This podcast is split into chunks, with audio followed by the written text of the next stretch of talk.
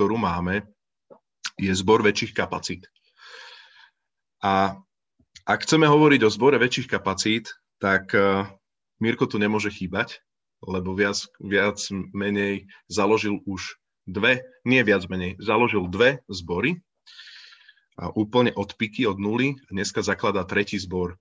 Dokonca sa mu Slovensko málilo, zakladá tretí zbor v, neviem, či to nazvať, že v konkurenčnom Maďarsku, ale, lebo Slováci a Maďari sú, sú si vždy niekedy takto rivalmi, ale to mal byť vtip.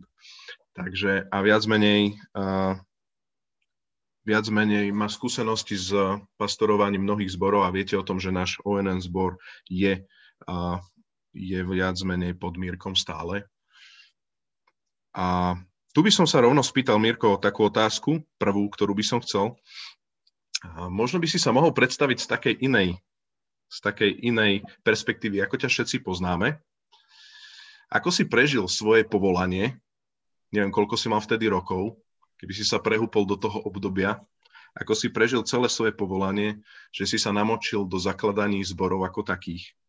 Ako si začal v Nových zámkoch, keby si mohol povedať, v Nitre a ako začínaš dneska v Budapešti?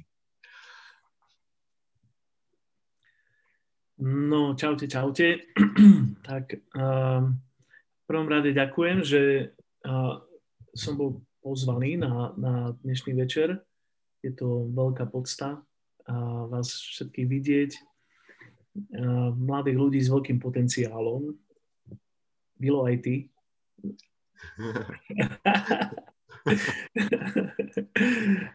som, tak tá šedivá brátka, že odkedy si Bystrici aj vlasy, sa mi zdá trochu.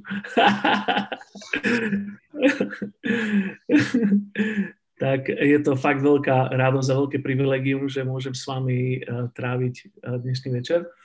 Tak uh, dúfam, že to môj internet utiahne, lebo v čase, kedy internet potrebujem najviac, nám trošku rapluje. V posledných dvoch, troch týždňoch sme tu mali asi dvakrát servisák a trikrát sme menili modem, takže ak to nepôjde úplne dobre, tak sa dopredu ospravedlňujem. To bude duchovné tým pádom. Áno, ale ďakujem. Takže ak, ak nám nádor vypadáva, tak Rastio, ty ma doplň. Okay. Vyprorokujem dačo. No, tak, um, takže, áno, takže ďakujem ešte raz za, za pozvanie, veľmi si to cením a strašne rád vás všetkých vidím a, a teším sa, keď sa budeme vidieť už face to face, ale aj toto je super. a myslím, že si na tento iný normál a, zvykáme a že, že už dneska som to tak povedal nejakým z nášho týmu, že už, um, už tú nohu z, z plynového pedálu uh, nemôžeme nikdy zobrať. Vlastne to, čo sme, to, čo sme naštartovali v tomto alternatívnom svete, už to bude vždy súčasťou toho, ako robíme církev. No a, a tak, takže toľko k, môjim, a, k môjmu úvodu. A teraz k rastevej otázke. Takže vlastne ako um, som zakladal Nové zámky, Nitro a Budapešť. a to je na tých celých 45 minút a otázka? Nie, nie, nie, nie. Všetkých tak, 9 na 45. Áno, takže no, u mňa to začalo v čase, keď som bol na strednej škole, som bol na gymnáziu v Nových zámkoch a keď som bol teda v treťom ročníku, tak padol režim, komunistický režim a ja som vlastne v tom čase veľmi silne prežil bremeno za mojich spolužiakov a za mladú generáciu v tom meste, v tom čase v Nových zámkoch, čo bolo mesto asi 45 tisíc ľudí, nebol žiaden živý zbor. A, takže um, mne to automaticky vyšlo, že nemám kam pozývať svojich spolužiakov. Niekoľko mojich spolužiakov sa obrátilo. A, a vlastne som začal taký biblický krúžok na škole. A, a tam niekde sa vo mne zrodila taká túžba, vízia, povolanie, pre církev v Nových zámkoch. A vlastne to som mal nejakých 16 rokov a keď som zmaturoval, som išiel na biblickú školu do Ameriky, kde som bol 3 roky. A to boli také moje prvé, prvé, prvé roky proste biblickej školy, teológie a tak. Veľmi formatívne roky v mojom živote. A tam to bremeno narastalo ešte viac. A vždy cez leto som bol doma a cez školský rok som vlastne mal možnosť byť vo veľkom svete. Je to taký paradox, lebo my sme žili v Nesvadoch a do školy som chodil v Nových zámkoch a zrazu som sa ocitol zo dňa na deň. Ráno som bol v Nesvadoch a večer som bol v Bostone. A aj dnes je to veľký šok, ale v tej dobe to bol brutálny šok. To bol rok 91, um, brutálny šok, kultúrny, um, absolútne iná paradigma života. Proste ten rozdiel bol tak ozrutný, že prvá cesta z letiska viedla do McDonaldu a ja som nevedel, ako sa otvára plechovka. To, bolo, to, bolo, to bola taká éra ešte vtedy. Ale dôvod, prečo to spomínam, je ten, že Boh tam veľmi rozšíril môj horizont. A mne to pripomína scénu z Abrahamovho príbehu, kedy Boh vybral, doslova vybral Abrahama z jeho stanu, povedal mu, poď von a následne mu povedal, a teraz sa pozri hore a spočítaj hviezdy. Boh ho musel vyťahnuť z jeho mentality, neschopnosti, malosti, a ukázať mu svoj veľký horizont. A toto je, niečo, toto je to, čo Boh vo mne robil v tom čase, pretože za tie tri roky vlastne som mohol vidieť um, veľmi silné okno do toho, čo Boh robí v celom svete, zažiť mnoho zborov, z opačnej strany sveta stretnúť mnohých pastorov, z opačnej strany sveta a mnohé z tých vzťahov sú živé dodnes. Um, a, a vlastne Boh akoby rozšíril môj horizont a keď som sa vrátil naspäť, aby som zakladal zbor v Nových zámkoch, tak určite som bol poznačený touto skúsenosťou. A v zámkoch sme začínali od nuly, v podstate a od, od, od prvých obrácených ľudí. A, takže tá služba v meste, kde v podstate sme nemali žiadnych veriacich, začínala naozaj od nuly. Teda boli tam niektorí staršie modliace sa babičky, ktoré boli v tom meste a oni to premodli desiatky rokov. Takže to je, a nie, niektoré z nich pochádzali z baptistickej misijnej stanice v Nových zámkoch. A ja som im proste strašne, oni už nežijú teraz. Ale v tom čase to bolo silné, že vlastne boli tam modlitevničky, ktoré sa modlili za to mesto. A, a viem, že, viem, že proste pán to takto pripravoval. No a my sme vlastne začínali tým, že sme robili letné evangelizácie na námestiach, na uliciach, stanové evangelizácie. Um, proste takým klasickým, jednoduchým um, spôsobom, že sme vlastne mali nejaký tým s produkciou, um, hudba, dráma um, a sme mali proste nejaké ozvučenie na námestí a sme evangelizovali, kázali evanelium, robili a proste zaujímavý program a pozývalo ľudí na večerné zhromaždenia a takto sa reálne začali k Bohu obrácať prví ľudia. Jeden z prvých, ktorí sa takto obrátili, bol Milan Presburger, ktorý je teraz vlastne spolu s Judkou pastor v Nových zámkoch. A vlastne tá služba začala takto úplne, úplne z nuly a vlastne ja som zároveň slúžil ako vedúci mládeže v Nesvadoch a to bola taká naša opora. A odtiaľ vlastne sme mali takú základnú pomoc um, od môjho ocka až po niektorých oddaných mládežníkov.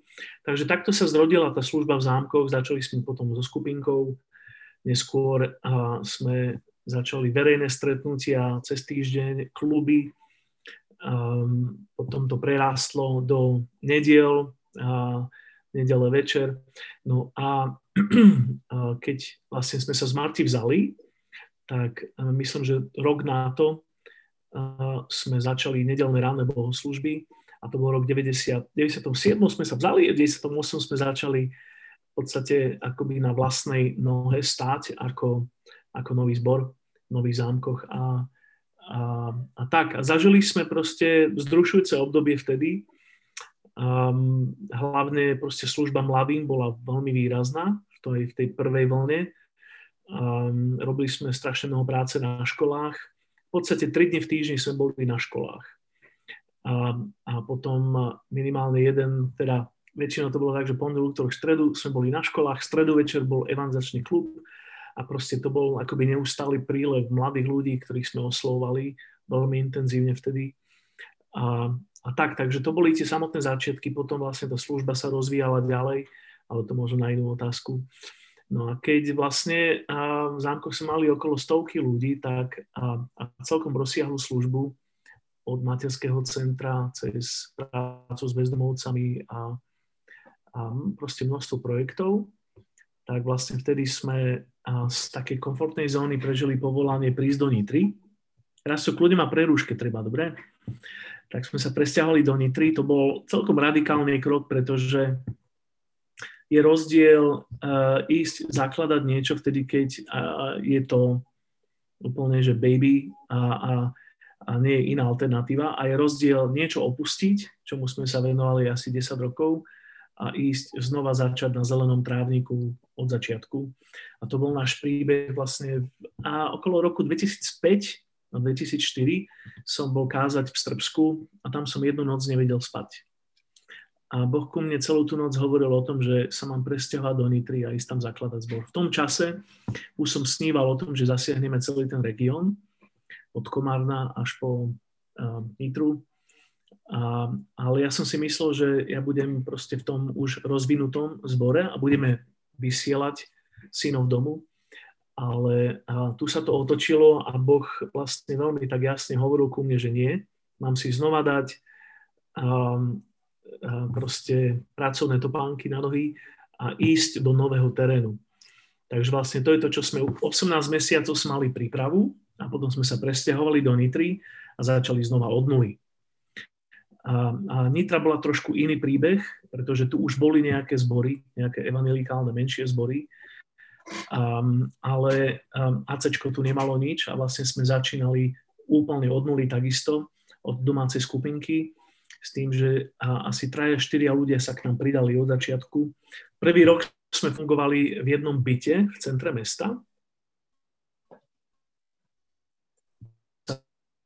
Tá prvá formácia a možno po roku nás bolo cca 15 a vlastne sme, sme proste chceli ísť na verejnosť, chceli sme robiť nejaké verejné nedele večer ale nedokázali sme dostať žiaden priestor. Proste asi 50 krát sme boli zamietnutí na, na rôznych uh, možných frontoch a proste od, uh, od škôl až po biznis centra nebolo možné nájsť žiaden priestor na dielu a toto bol veľmi silný duchovný boj, 40-dňový post, až na konci po ňom vlastne sme dostali 39. deň toho postu prišiel, prišiel prvý priestor a kde sme začali robiť nedele.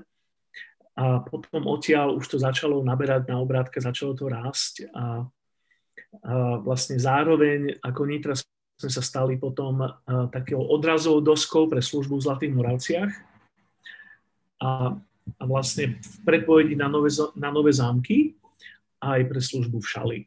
Takže vlastne takto a vlastne sme sa rozliezli do štyroch lokalít, kde slúžime aj teraz. Um, a vlastne, no a potom rýchla verzia bola taká, že asi 3 roky dozadu som bol v Taliansku a tam som tiež jednu noc nevedel spať. A, a Boh ku mne hovoril um, veľmi, veľmi radikálne a pohol mojim srdcom voči Budapešti. A to je tiež veľmi dlhý príbeh, ale môj ocko pochádza z Maďarska. Pred 50 rokmi sa tam obrátil a pristihla sa na Slovensko, pretože si tu našiel manželku a slúžil vlastne celý svoj dospelý život na Slovensku. A teraz proste nejako Boh pohol môjim srdcom, že, a to, to až teraz spätne tak vidím, že je to Božia ekonomia, že vlastne pohol môjim srdcom, aby som my začali slúžiť voči Budapešti. Budapešť je, ak to preženiem, tak poviem, že trojmiliónové mesto. 1,8 milióna má mesto samotné, ale so všetkými predmestiami celá tá aglomerácia má do 3 miliónov žije tam štvrt milióna um, zahraničných a je to um, proste mesto, ktoré je naj, naj, najvplyvnejšie v Strednej Európe. A najväčšou križovatkou posledných tisíc rokov. Veľa historických zranení, ale zároveň ten vplyv je obrovský. Ja viem, že proste Boh nás tam vyslal, aby sme, aby sme vytvorili zdrojový zbor, zdrojovú církev, ktorá proste bude Božím nástrojom pre pohyb v tomto regióne. Takže tam sme opäť začali, nie že od nuly, tam sme začali od minus 10. A sme tam išli v podstate spolu s Marti do absolútne neznámeho mesta, kde sme nemali žiadne kontakty. Mimochodom, toto bola aj vnitr situácia ale išli sme do Budapešte, začali sme tam od nuly, bez kohokoľvek a začali sme v krajine, kde sme nepoznali jazyk, nepoznali sme kultúru, a to mesto nám bolo cudzie a, proste bol to obrovský krok viery. A, a nie len to, ale vlastne po, po roku služby v Budapešti prišla pandémia. Takže to, to je taký vtip tiež, no, že proste potom, ako sme tam rozbehli a nejaké proste verejné, verejné, v podstate verejné skupinky, tak vlastne prišla pandémia. Um, po roku tých verejných skupiniek sme si povedali, OK, tak skúsme nedele večer. A mali sme asi tri takéto nedele a museli sme zavrieť, alebo štyri, museli sme zavrieť, pretože a prišla pandémia a teraz máme za sebou rok všelijakej improvizácie. Ale veríme tomu, že no a vlastne, či proste možno o tom ešte padne téma ďalej, ale aj cez toto obdobie Boh robí niečo markantné. V podstate každú nedelu máme nových ľudí. Amen. A v podstate teraz robíme tzv. watch parties u nás na byte a každú nedelu je niekto nový. Minulú nedelu boli dvaja noví z Venezuely, Nedelu predtým sme mali nového týpka z, z, zo Sýrie. Nedelu predtým bol ďalší nový týpek z Nigérie. A proste každú nedelu a proste je zasiahnutý niekto nový, kto príde k nám a, a zažívame proste také zvláštne veci, ktoré Boh robí a verím tomu, že keď, a keď to vybuchne a keď to praskne, tak to bude, to bude super, Božia veľká fontána. Takže a, to je asi taká krátka odpoveď na tvoju prvú otázku, lebo si chcel 25 rokov dať. Jasné, jasné. A ďakujem ti veľmi pekne, a, že si dal taký, že si dal taký ako keby prierez toho všetkého. A možno sa nám to zdá, že to proste bolo také ako keby rýchle a ľahké, čo určite a nie je pravda, to sa len tak zdá. A tak pôjdem trošku do hĺbky. A možno by som sa ťa chcel spýtať, Mirko, že keď sa teraz pozrieš na tie tri zakladania zborov, vnímaš tam nejaké možno spoločné faktory, nejaké také uh, najväčšie výzvy, ktoré sú z toho, aby sa tie zbory podarili. Hej? Tak keď hovoríme o Nových zámkoch a o Nitre, sú to zbory, ktoré sú nielenže založené, ale sú to sebestačné zbory, ktoré proste sa nejakým spôsobom po všetkých stránkach multiplikujú. Hej? a teraz znova začínate v Budapešti. Asi to není úplne komfortné zase sa vrácať do, do tých všetkých začiatkov, obzvlášť keď si to už dvakrát prežil, túto husenkovú dráhu. V tomto zmysle uh, klobúk dole, asi pre nás inšpiráciou. Ale možno keby si to tak teraz ako keby zhodnotil, že, že čo, keby si to mohol povedať pár takých vecí, ktoré, ktoré sú kľúčové preto, aby novovznikajúci zbor prešiel uh, do väčšej kapacity aby sa viac menej etabloval. Hej. Čo by si povedal, aké sú také tie také veci, milníky? Um, kľudne ma úsmerne rasťo, ale možno to prvé základné, čo by som povedal, je, že vo, vo všetkých troch uh, scenároch uh, mi vychádza jedna najdôležitejšia vec uh, a to je to, že nevzdať to. A pretože myslím, že a vždy, keď je zakladaný nový zbor, a, tak to priťahuje aktivitu pekla. A vždy, keď je zakladaný nový zbor, tak po každej stránke sú problémy. A, tie problémy sú rôzneho charakteru, ale najviac proste ako lídry, ako štartéry, ako zakladatelia, a proste sa musíme vysporiadať s tým, že by sme to obstáli, vydržali, nevzdali sa na tej ceste pretože je, je, je, je množstvo dôvodov, prečo to vzdať. Um, a, a tak toto bolo asi to prvé základné, čo by som vám povedal, že uh, nevzdajete to. Teda mne je jasné, že Rastio a Sandy už prešli príliš druhú cestu uh, na to, aby to vzdali teraz. Ale oni určite budú rozumieť tomu, že pri zakladaní zboru je, je tak obrovské množstvo tlakov, že, že sú uh, dny a noci, keď tá rýchla cesta von sa rovná tomu, že nechať to tak a vzdať to, nech to robí niekto iný. A proste toto určite som mal vo všetkých troch scenároch. Takže to prvé, čo by som vám asi rád povedal, je, že a, treba vydržať toto obdobie. Treba, treba tým prejsť a zároveň si ho aj tak trošku užívať, pretože je určité čaro, je tu krása toho, že um, sa všetci poznáte a všetci poznáte príbeh jeden druhého a všetci si leziete na nervy a je tam proste ten taký akoby aspekt, že ste jedna rodina a má to, má to svoju krásu. Táto sezóna alebo táto fáza rastu má svoju krásu, takže určite e, proste to nevzdajte, ale užite si toto obdobie. Uh-huh. A kľudne ma usmerní, že, že či sa mám nejako posunúť v tom.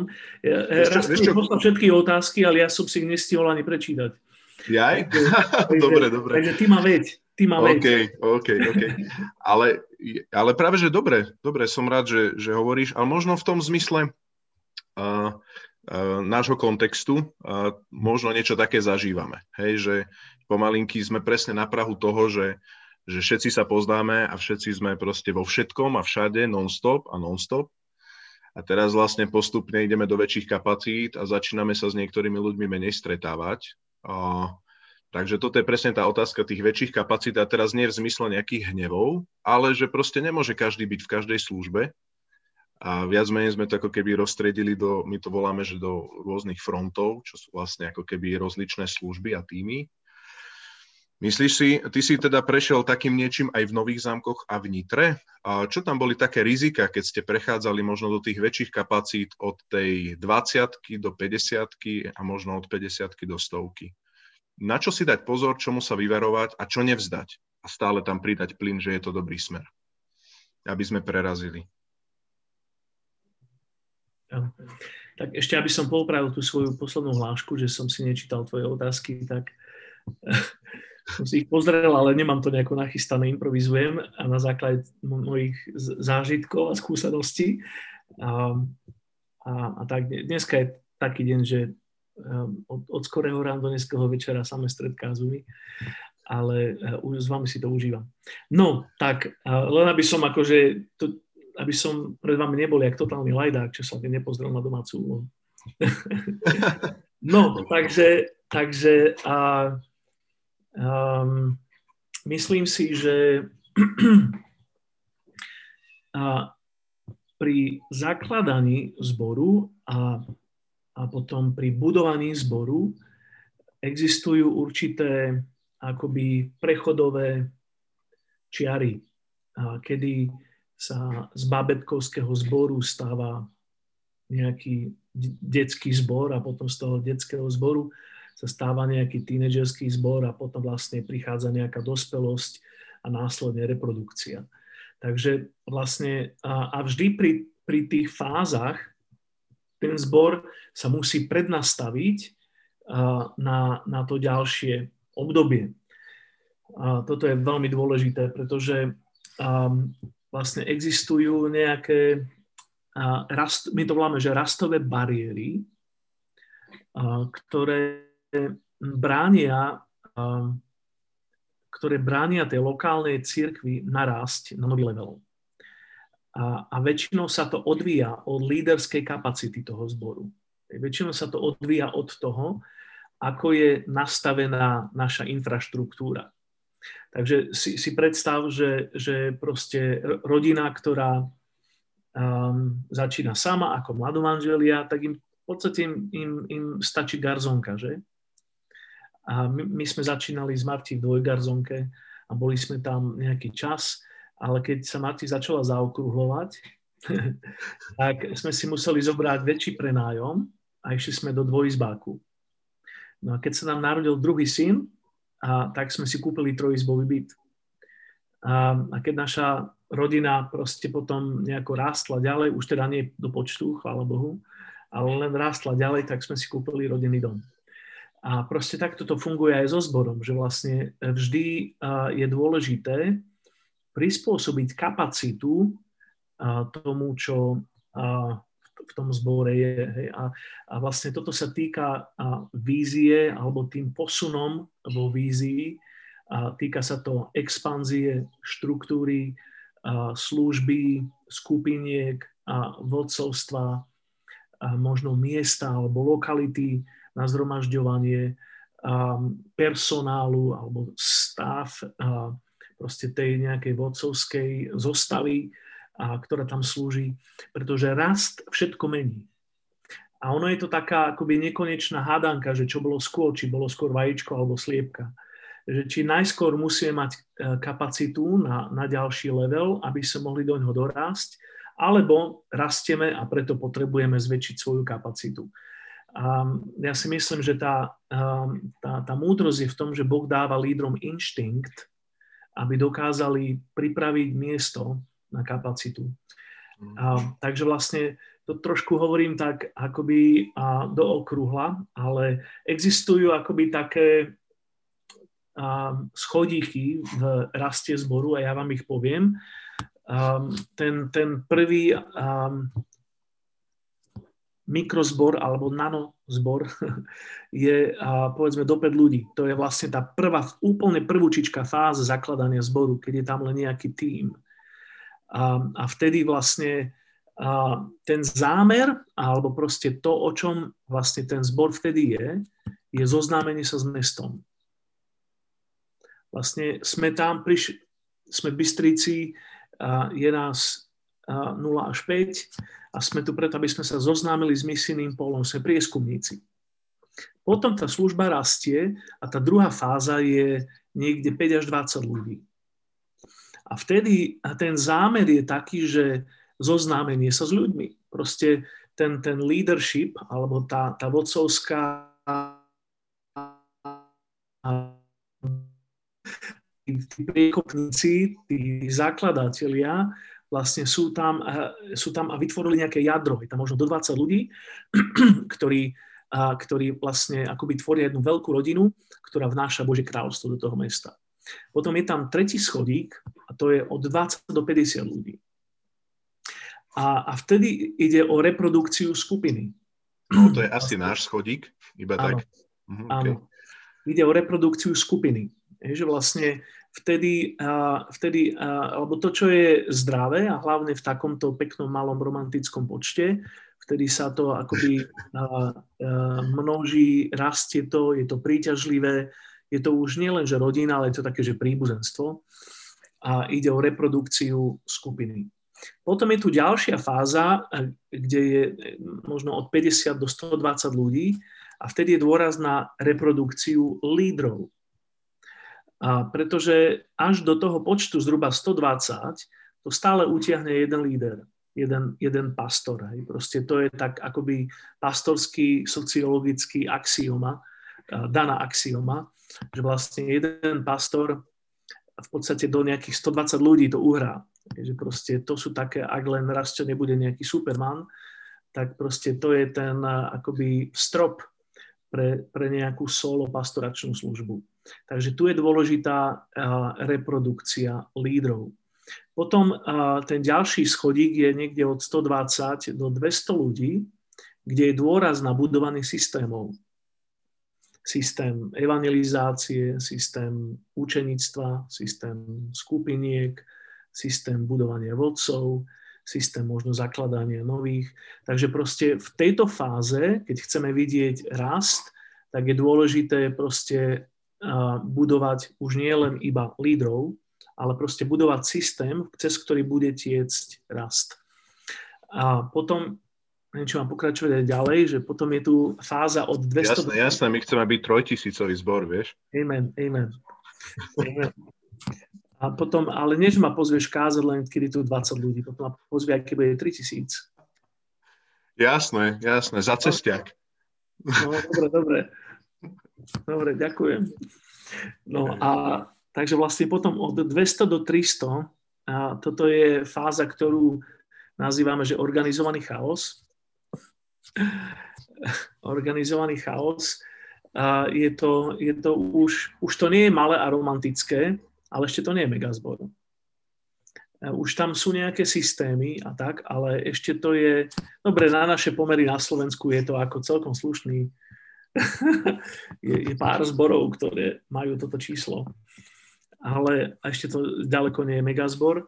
A potom tá, ten siedmy schodík od 300 do 500 ľudí, reprodukcia systémov. Vlastne to je fáza, kde už tie systémy potrebujeme reprodukovať, kde vlastne akoby, povedzme, systém pre budovanie detskej služby, tak tam sa musia neustále chrliť noví služobníci, proste noví lídry a tak ďalej. Rozumiete ma? A potom um, 500 a viac, tak vlastne dôraz je na akoby zdokonalovanie tých systémov rastu. A toto hovorím preto, lebo každá tá fáza má iné dôrazy. Takže keď vy ste teraz v tej schodík číslo 3, tak dôrazí na reprodukciu skupiny. Dôrazí na to, aby ste jednoducho rástli. Akože neexistuje iná cesta ku rastu, ako rásť. Ďakujem ti veľmi pekne, inak, že si to takto celé zhrnul. Musím priznať, že sa tu celý čas e, potmehúcky moja polovička rehoce, lebo lebo ona keď mi chce tak interne v dobrom slova zmysle zanadávať, tak mi povie, že systém. Hej, lebo je, to je asi slovo, ktoré najčastejšie používam, ale to, je, ale to slovo používam na nákup a na všetky iné veci, takže ona to berie skôr ako nadávku. Takže, ale je to Božie slovo, vidíte. Systém je Božie slovo. No, takže tak. A Sandy povie Amen.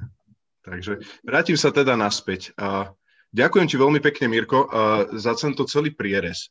Uh, z toho vyplýva... Ešte, prepáč, môžeš k tým systémom, že máme záhradu a tá, tá záhrada je organická. Čo znamená, že z paradajkových plantov, alebo jak to povie, tých rastlín, um, rastú paradajky. A máme vinič, tri rady vinič, z toho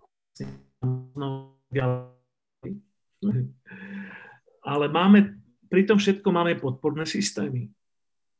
Tie paradajky majú koly, ktoré sú tam zapichnuté. Ten vinič má natiahnutý drát. Maliny uh-huh. majú mhm. opornú štruktúru. Uh-huh. A paradajky majú minifoliovník, rastlinky a neviem čo všetko má, mrkva má svoj box. Rozumiete ma, čo chcem povedať? Tie systémy nenahradia život. Amen, amen, amen. Ten život musí byť organický, ale tie systémy majú napomôcť tomu, aby ten organický život prebiehal. Amen. Aby sa dial rast, zrod, a žatva a tak ďalej. Tak niečo to vysvetľuje. To len aby som ťa zmieril s tvojou manželkou. Amen. som zmierený. Jasné. Amen, amen. A Rovno by som prešiel ďalej. Inak ľudia, ak máte nejaké otázky, si ich zapisujte, na konci určite ich položím a nám čas ide rýchlo. Ale spýtam sa rovno túto otázku. Ty si hovoril teraz o všetkých tých schodíkoch. Možno si sa stretol s takým názorom, že ako keby malý zbor je ten biblickejší zbor, že to sú akože tie, tie správne, správnejšie zbory. Nepopieram, že malé zbory majú svoje miesto. Hej, to je jasné. Nechcem do tohto viesť tú debatu, ale chcem sa spýtať, ty veríš vo veľké zbory, že môžu byť tiež biblické? Že to má vôbec nejaké biblické opodstatnenie? A obzvlášť skús možno povedať slovenský kontext, či si myslíš, že, že je to správne. Ja si myslím, že ten, ten akoby zvýhodňovaný obraz malej církvy vychádza z nepochopenia Biblie. Z nepochopenia Biblie. A, um, a, najskôr novozmluvný a, a, proste princíp, akože církev sa stretávala v podomoch. To, to vieme, že církev v Novej zmluve sa stretávala primárne v domácnostiach. Ale a, keď sa má na mysli to, že sa stretávala v domácnostiach, a to je zrejme už z knihy skutkov, ale aj neskôr z epištol. Na, z toho, čo vieme z, z dejín a z, z nejakého historického kontextu, to neboli nejaké mini domčeky, to boli domy bohatých ľudí, ako napríklad um, domov um, matky Jana Marka, alebo neskôr um, v Ríme, v Efeze, v Korinte, tam, kde sa stretávala církev. Takže zjavne podľa všetkého historici nám hovoria, že vlastne išlo v podstate o, o domy s, s nádvoriami, s atriami, a, ktoré mohli hravo pojať, ja neviem, 50, 100, 150 ľudí. Takže to, čo nám znie tak romanticky, že to boli nejaké malé skupinky, domáce skupinky, tak je celkom možné, že tieto akože house churches, tieto domáce zbory by v dnešnej dobe boli pokladané za normálne zbory. To je jedna vec. Druhá vec, v starej zmluve je pre mňa taký krásny príklad Abraham, kde, kde vlastne často ho berieme, že Abrahamová rodina proste je taký, také synonymum Božího ľudu. Ale v istom bode v Genesis 14 čítame, že Abrahamová rodina mala 318 mužov. Skôr nie sa narodil Izák. A keď tam pridatáme ženy a deti, tak môžeme predpokladať, že tam v jeho rodine bolo, v jeho dome bolo tisíc ľudí. V jeho karavane bolo tisíc ľudí. Takže mne to príde tak, že akoby tá romantická predstava minizborov vychádza z nepochopenia novej zmluvy. Je jasné, že určite boli aj malé, a aj tie veľké zbory sa narodili ako malé zbory. No a teraz, čo si sa pýtal? Či môže, že čo je, lebo ako keby všeobecne sa stretávame s takým názorom, že veľký zbor nemôže možno plnohodnotne pokrývať, ja neviem, pastoráciu, alebo mnohé takéto, že hĺbku vzťahov a tak ďalej. Tak vlastne, či veríš tomu, že veľké zbory môžu byť e, minimálne rovnako biblické ako tie malé? Zve, akože, ja mám rád veľké zbory, a, alebo viacerí som kázal, ale väčšinou sa veľk, veľké zbory stali veľkými preto, lebo dobre robia pastoráciu. A dobre robia evangelizáciu. to je, čo ich bylo veľkým. Čas malé zbory a zakrpateli preto, lebo zle robia učenictvo a zle robia evangelizáciu a zle robia pastoráciu. A, takže môj argument je taký, že to, čo spôsobilo rast, bola zdravá štruktúra, dobré nastavenie vo vzťahoch v učenictve, v produkcii lídrov a tak ďalej. A samozrejme, že možno pre niekoho, kto sa drží na mantineli zboru, je ľahšie sa stratiť vo veľkom zbore než malom. To je určite pravda. Ale a väčšinou e, tie veľké zbory narastli práve preto, že dokázali zachytiť takýchto ľudí a, a proste venovať sa im. Hej. A cez nejakú proste premyslenú štruktúru hostovania, vítania, učeníctva, a skupiniek, a výchovy lídrov a podobne. Hej. Takže proste pre mňa toto nie je argument, že, že proste malé zbory robia lepšiu pastoráciu než veľké. Malé zbory dokážu robiť veľ, lepšiu individuálnu pastoráciu jedným človekom. Amen. Amen. Proste vo veľkom zbore už nie je možné, aby pastor všetkých pastoroval. Akože v čase pietistických prebudení sa očakávalo, že jeden farár obslúži celú farnosť. A sú, sú historické knižky z toho obdobia, napríklad z obdobia Wesleyho, kde vlastne ten správca farnosti, ten pastor farnosti, každý deň od rána do večera robil návštevy svojich farníkov a ich opastoroval takýmto spôsobom. Hej. To, je, to je možné, v dnešnej dobe je to možno len do určitého počtu um, a je to, je to spravidla proste prekonané ako spôsob pastorácie. Mm-hmm. Možno ešte v tomto kontexte taká posledná otázka, potom už vy sa môžete odmutovať, ak máte nejaké otázky. V tomto kontexte, čo si hovoril, prečo si myslíš, čo sú také hlavné prekážky, že na Slovensku sa ako keby po väčšine, hej, sú výnimky, ale po väčšine zbory zastavia možno na stovke. Hej, že je to preto, že tomu neveria, alebo preto, že majú zlú štruktúru, alebo preto, že veľmi, veľmi ľudia v cirkvi očakávajú tú pastoráciu stále na tej jednak jednej. Hej. Čo si myslíš, čo, čo sú také tie možno kultúrne v slovenskej cirkvi prekážky, ktorým by sme sa aj my ako ONN mohli vyhnúť už teraz v zárodku, ktoré bránia také expanzii nad 100? Akože tých faktorov je určite viac a ja tu nie som na to, aby som ukazoval prstom, lebo my tiež potrebujeme v tomto preraziť určite. Uh-huh. Um, jeden aspekt je možno kapacita primárneho lídra. Um, lebo rast je viac, rast je z veľkej miery aj o.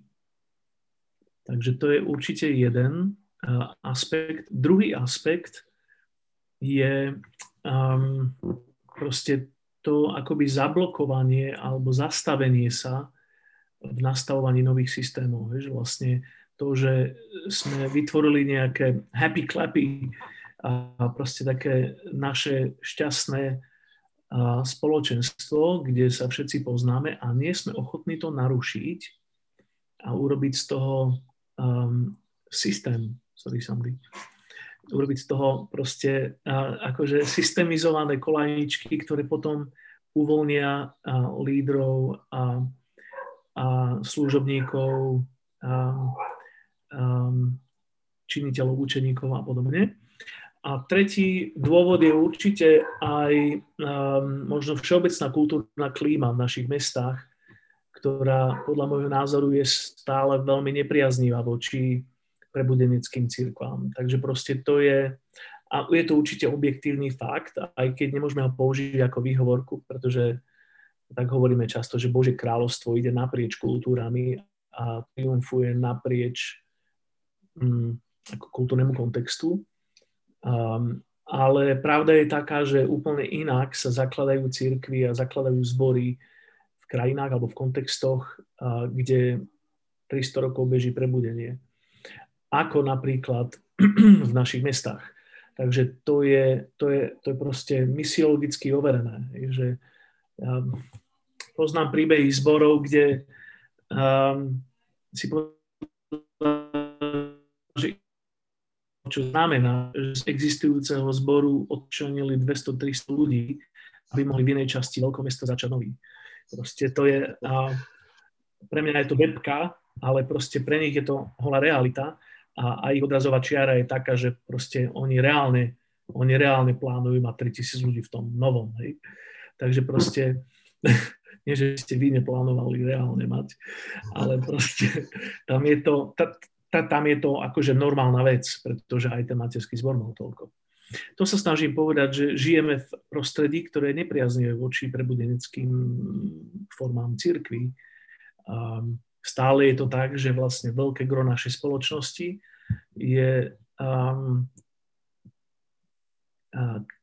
katolícko lomené sekulárne až liberálne. Takže proste taký zvláštny hybrid našej kultúry. Ale um, takže vlastne je prvá vec je akoby pomazanie toho, alebo povolanie, pomazanie, schopnosť toho primárneho lídra. Druhá vec je proste nastavenie tých systémov pre rast. A tretia vec je určite aj tá objektívna kultúra v kontexte, v misijnom kontexte toho zboru. Hmm. hmm. Ďakujem veľmi pekne. A náš čas ide rýchlo, aby som kecal ešte aj ďalšiu hodinku, ale Mirko má ešte ďalšie stretnutie, takže nemôžeme to tu veľmi naťahovať.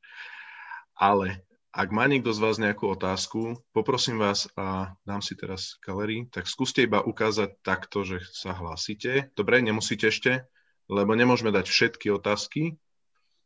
Dobre. Dobre, máme tri otázky. Uh, tak uh, skús, skús Tomáš, ty si sa prvý prihlásil, potom Vilo a potom Katka. Skúsme, prosím vás, v jednej takej rýchlej vete, že iba tú pointu povedať. Dobre? No tak čau Mírko ešte raz. Eh, chcel by som sa spýtať, keď sme boli na začiatku pri tom zakladaní zborov, tak raz som vlastne spomínal, že zakladáš v podstate tri zbory, ale ja som mal takú vedomosť, že v podstate pod Kristus mestu spadajú ako keby 5 tých divízií, že Šala, Nové zámky, Nitra a Zlaté Moravce. A teraz ten Budapešť. A nemám v tom teraz jak si taký, že ten jasný pohľad, že teda vlastne som myslel, že, si za, že zakladáte v podstate 5 zborov, ale teraz raz to niečo také spomínal, teda, že tie tri zbory, tak aby som bol tak trošku v obraze. Áno, Ďakujem za otázku.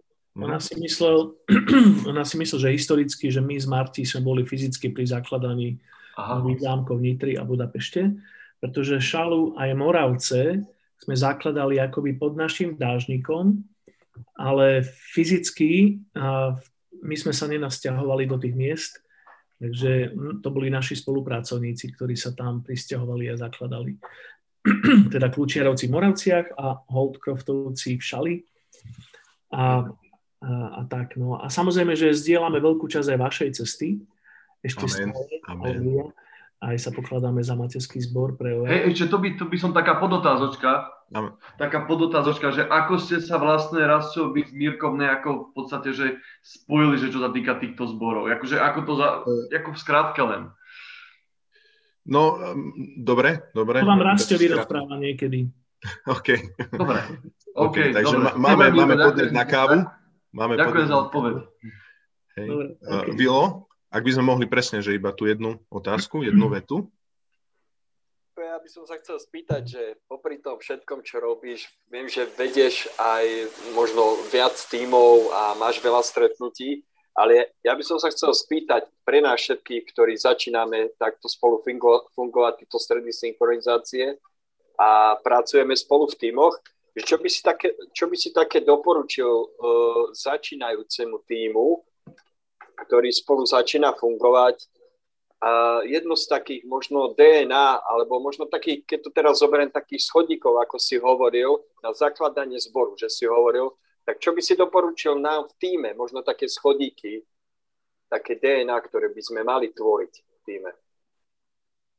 V kontexte vznikajúcej služby. E, v kontexte našich frontov. Áno, ja nechcem hovoriť do vášho DNA. Dobrá otázka, Vilo do vášho DNA v zmysle nejakých hodnôt zboru a tak ďalej, lebo to je myslím, že je nastavené.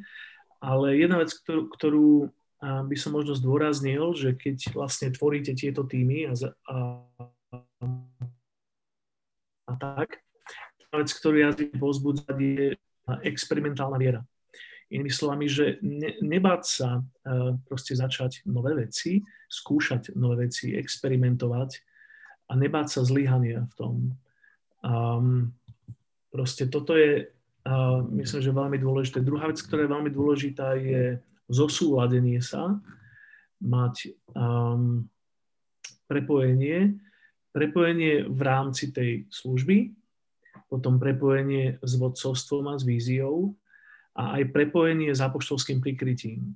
Proste toto je, myslím, že veľmi dôležité také zosúladenie sa, aby sme išli v jednej línii, a pretože dnes je strašne populárne sa autonomizovať, a, ale proste verím tomu, že ťah na bránku máme vtedy, keď sme zosúladení. Takže vlastne toto je dôležité aj vnútri, v tých jednotlivých službách, skupinách, frontoch, alebo akokoľvek to nazývate ale potom je to dôležité aj celkovo v zbore a vo vedení toho zboru a je to dôležité akoby aj v tom nadzborovom uh, kontexte. Takže proste toto, uh, to, to zosúladenie sa, alebo anglicky alignment, toto je niečo, čo uh, pokladám za veľmi dôležité. Takže asi tieto veci by som vytiahol teraz, že experimentovať, nebáť sa experimentovať, proste um, je veľa cestičiek, ktoré treba vychodiť a potom byť zosúladený naozaj, a pretože Boh žehná tam, kde je jednota. Amen. Ja si pamätám, keď sme sa uh, viac menej takto rozprávali, jedný z prvých rozhovorov s Mirkom a ty si povedal, Miro, že robiť chyby je dovolené a mne vtedy ako keď padnú šupiny z očí, jasné, že nebolo, že som sa tam obrátil, ale bol to veľký milník v mojom živote. Hej, že to je tá experimentálna Ale, ale to končí pri 30, keď už keď máš 30 rokov, tak už nie. Hej, že vtedy vážnieme, to je jasné. Nie, strandujem, strandujem. Jasné, jasné. No posledná otázka. Uh, Katka, ty si sa hlásila. No ahoj Mirko, ja by, som sa, ja by som sa ťa chcela opýtať, lebo ja sa, ja sa radím do takej skupiny ľudí, že, že sa, sa hambím roz, rozprávať sa s, s, s novými ľuďmi, čo prídu do zboru. Že, že či si aj ty zažil takýchto ľudí, čo sa hambili a že čo si im poradil, ako sa, ako sa majú tohto zbaviť že proste, že proste čo si im poradilo, ako, ako čo, majú, čo majú robiť, keď sa, keď sa hambia s novými ľuďmi v zbore sa rozprávať alebo povedať im niečo o sebe, keď sa hambia tí ľudia. Mm-hmm. Tak... Ďaká podnetná otázka. Ďaká Katka. Áno, je to určite dobrá otázka, a, pretože a, myslím, že je veľmi dôležité, aby sme boli pozývajúca církev, aby sme boli církev, ktorá je um, orientovaná na nových ľudí a mali by sme očakávať, že stále príde niekto nový. A to si vyžaduje to, aby sme s nimi hovorili, aby sme boli otvorení voči ním. No ja by som možno povedal iba toľko, že um, ak sa hambíš rozprávať s novými ľuďmi, tak niekedy stačí úsmev. Mm-hmm. A, a proste len dať najavo, že niekoho pozdravíš, povieš, vítaj, som, rád, som ráda, že si tu. Niekedy toto úplne stačí. A mhm. samozrejme, že sú ľudia potom naopak, ktorých treba krotiť. Ktorí sú natoľko extrovertní, že je to až vyrušujúce, alebo že si tých ľudí navezujú na seba.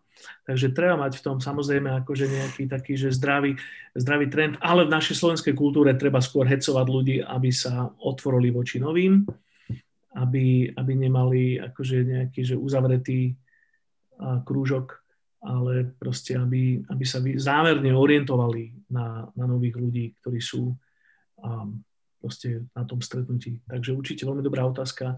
Stačí, ak sa budeš usmievať cez družko. Mirko, ešte sa spýtam, zvládneš jednu krátku otázku, lebo ešte jeden sa hlásil. Ale daj, uh, mne začal ďalší meeting pred 6 minútami, ale viem, som viem. povedal, že, že prídem 7.15. A, to si nemal prezradiť, lebo, ale OK, no, možno bude viac otázok. Sisa sa pýtala ešte jednu otázku. Tu mi kričala moja polovička, že Sisa sa hlásila, tak neviem. Áno, uh-huh. tak to Sandy, sme asi, nie sme v súlade momentálne, ale to nevadí spoločne, budeme v súlade, ale teda ja sa len teším, Miro, že ťa, že ťa vidím a počujem. Dobre, tak to bol omyl, ale tak využijem poslednú otázku, čo mne bolo ľúto, že som sa nespýtal Mirka. Čo si myslíš, uh, uh, aké miesto majú lídry uh, v, v tom, aby naozaj zbor mohol rásť do väčšej kapacity?